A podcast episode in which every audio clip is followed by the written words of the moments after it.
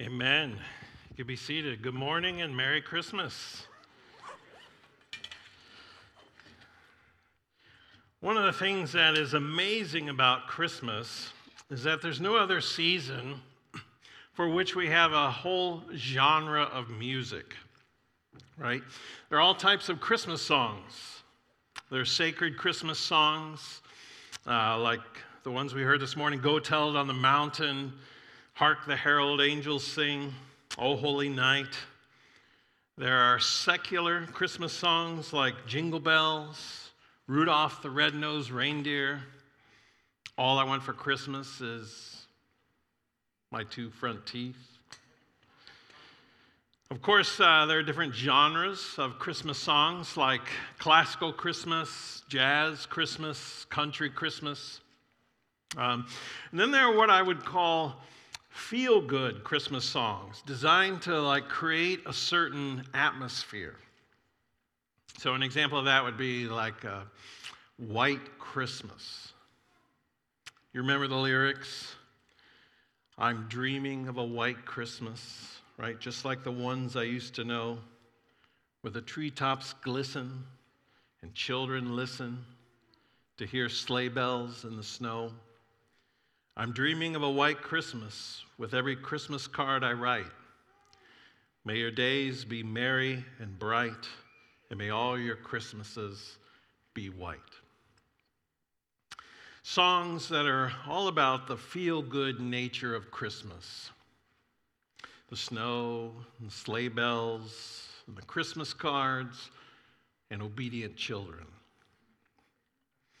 There's nothing wrong with that, of course, but by the end of the song, you realize what Christmas means to the singer um, has nothing to do with Jesus and everything to do with a feeling, with an atmosphere. It's warm and fuzzy. It's like drinking a cup of warm cocoa on a cold, snowy day. The warm atmosphere of a perfect Christmas. It's the perfect Christmas card with the perfect picture of the perfect family. It's the perfect Christmas letter. It highlights all the good, leaves out all the bad. That's what Christmas means to many people a warm, fuzzy, good feeling. Like, like watching a Hallmark Christmas movie. But what if the meaning of Christmas is actually much darker. What if the point of Christmas isn't to highlight the joys of life, but to shine light on the darkness of it? In the Bible, Christmas doesn't come like a Hallmark movie. Instead, it shines a light onto the darkness that we can't get ourselves out of. Right? There, there are really two types of people when it comes to Christmas. Um, there are those who enjoy Christmas just for its own sake, but really they could, they could take it or they could leave it. And then there are those of us who absolutely need it. Because Christmas speaks of a hope, a person beyond this world who came into this world to save us, to pull us out of the darkness and into the light. What does Christmas mean to you? To the prophet Isaiah, it meant hope the hope of a child shining light into the darkness. What we discover on Christmas morning, finally, is the answer to everything that's ever made us feel afraid or anxious or depressed or hopeless Every anxiety we've carried, every fear we've held on to, every, every difficulty we faced is answered in one single person a child. Isaiah 9 6 again says, For a child is born to us, a son is given to us. The government will rest on his shoulders, and he will be called Wonderful Counselor, Mighty God Everlasting Father, Prince of Peace. We've heard this story so many times that it, can be hard to see it with fresh eyes.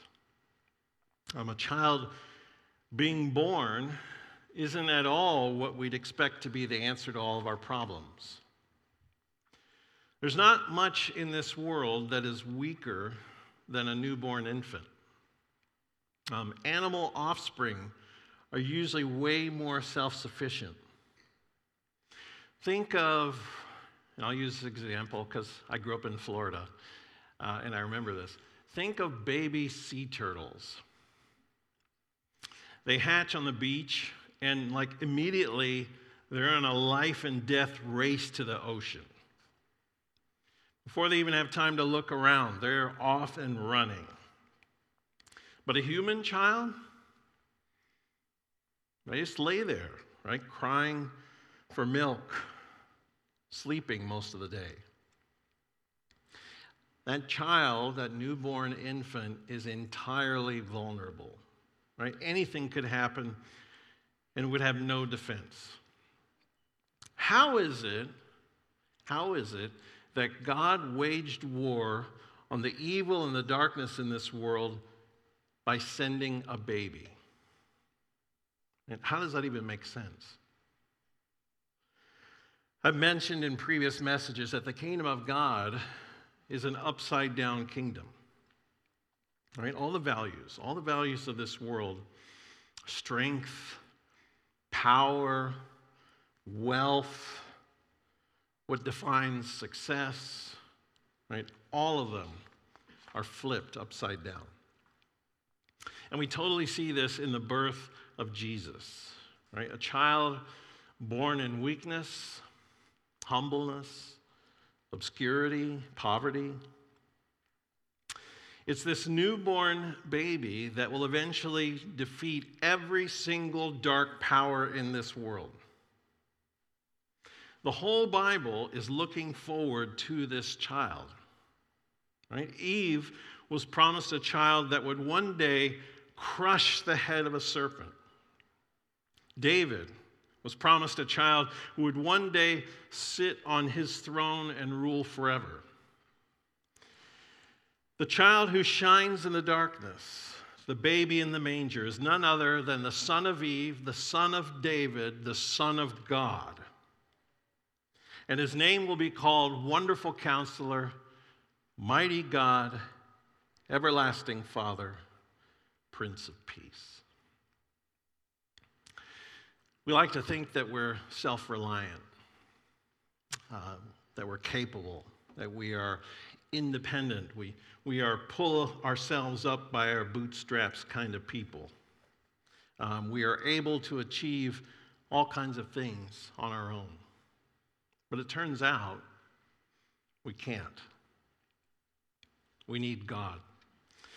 And at Christmas, God enters into our world in the flesh in the form of a helpless newborn baby. We need that baby, we need that Son of God in every way possible, not just to save us from our sins, but to live every single day of our lives. He is our daily bread. And Isaiah says that the government will rest upon his shoulders. What does that mean? It means, first, that the governments of this world will never be the answer. Jesus is the answer. Right? We're not to put our hope in a political party. We are not to put our hope in a political candidate. We are to put our hope in Jesus Christ, the Son of God. Jesus is the King of Kings, He is the Lord of Lords. He rules and He reigns over all. And how will He govern? Isaiah says that he will be wonderful counselor, mighty God, everlasting Father, and Prince of Peace. Biblical scholar Ray Ortlund, uh, in his commentary on the book of Isaiah, says this As the wonderful counselor, he has the best ideas and strategies. Let's follow him. As the mighty God, he defeats his enemies easily. Let's hide behind him. As the everlasting Father, He loves us endlessly. Let's enjoy Him. As the Prince of Peace, he reconciles us while we are still his enemies. Let's welcome his dominion. Let's look at our next verse in our scripture this morning Isaiah 9, verse 7. It says, His government and its peace will never end. He will rule with fairness and justice from the throne of his ancestor David for all eternity. The passionate commitment of the Lord of heaven's armies will make this happen. You know what this means? When Jesus returns, there will be no end to his government and his peace. His victory will be absolutely total, absolutely complete. His kingdom will have no end. He will fulfill every promise that he ever made, and his, he will reign forever. Right? This, this, is, this is the good news. This is the good news, especially to those of us and to those people who are living in oppression, right? Who are living in injustice, who feel like they have no hope. All that evil is coming to an end in Christ. Jesus is the perfect king, a king of justice and peace without end. Right? If we accept Jesus Christ as our king, we have nothing to fear. Absolutely nothing. He will always be for us, no matter how great, no matter how small we are. In fact, the smaller the better, the needier the better, the more humble the better. Jesus is the King, Jesus is the Savior for all who recognize their need for Him. We will never reach the limit of Jesus' strength. We will never exhaust his grace. We'll never run so far that he can't reach us. We will never fail so hard that he can't redeem us. We will never fall so deep that he can't rescue us. His kingdom will come, the Bible says, until the earth is filled with the knowledge of the glory of the Lord as the waters cover the sea. This is in Habakkuk chapter 2, verse 14. It says, For as the waters fill the sea, the earth will be filled with an awareness of the glory of the Lord. Think about it. Every moment with Jesus is and will forever be better than the moment before. Right? He will increase, and we will be with him enjoying his increase. And the amazing thing about these verses from Isaiah is that all of this, all of this is initiated by God, right? Not us, but Him. Christmas is a time to remember this absolutely amazing fact. God loves to do for His people what they cannot do for themselves. Look at the end of verse 7 again. It says, the passionate commitment of the Lord of heaven's armies will make this happen. Do you know what that means? It means that God's passion for his own glory is driving this. He isn't getting tired of saving people, of healing people, of restoring people, of giving people a new beginning, giving people a new identity, of giving them a new family, giving them a new future. And actually, he's just getting started, right? The more he has to triumph over evil, the more of his grace and his power and his majesty is seen and known. The needier and the more dependent you and I are on him, the greater his desire is to provide. So, like a father with a child who loves for no other reason than because he loves the all holy, the eternal, the everlasting Father. He loves you with all of his heart. That's why he gave his child. And that's why that child went to the cross. John 15, 13 says this There is no greater love than to lay down one's life for one's friends.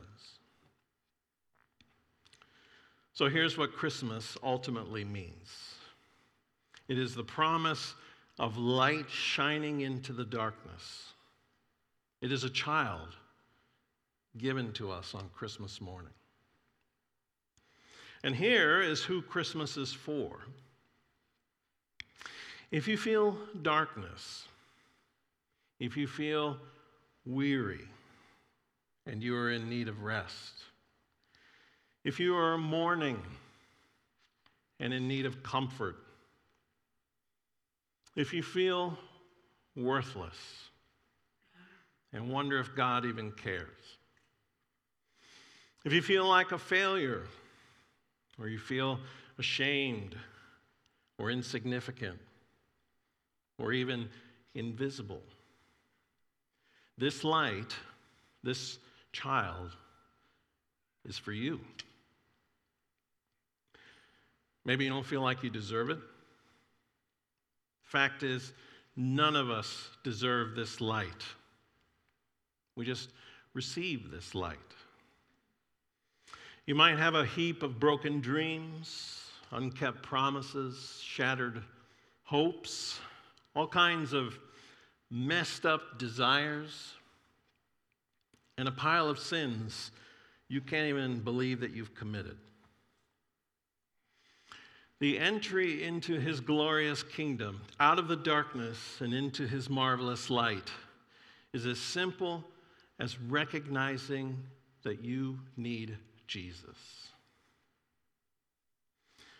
You might be an absolute mess, but you can be Jesus' mess. He would love that. By coming to us as an infant that first Christmas morning, God has made salvation possible so that anyone can have it. But there is one catch. You have to forsake self reliance. You have to lay aside the pride that won't accept being saved by a baby in a manger. Maybe this Christmas, more than ever before, you need to give up control. You need to open your hands. And you need to accept the overwhelming grace of God. Maybe this Christmas you need the light of Christ to ignite or reignite a passion for the Lord in your heart. You've, you've, you've sort of just like settled, and, and no one would describe you as being on fire for Jesus. And you want that to change. Maybe this Christmas you just, you just need to get right with God. You're saying, uh, I've messed up. I'm not sure if, if God will accept me back again. I don't deserve a second or third or tenth or hundredth chance. God's not asking you to deserve Jesus. None of us do. None of us do. Like, look around you. Most of us look like we've got it all together. I can tell you, we do not. We are all here, but by the grace of God. We are all broken in different ways. We are all nursing hidden wounds. We are all hurting in secret places. We are all in need of a Savior. And that Savior, Jesus, is asking you to receive him.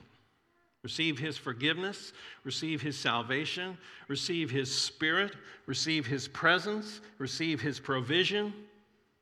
And not just once, like every day of our lives. My prayer this morning is that we would burn brightly with the light of Christ. For to you a child is born to you, a son is given. I want to close out by praying two scriptures. Uh, one is a messianic prophecy from Daniel 7, And the other is the fulfillment of that prophecy in Luke 1. So let's pray.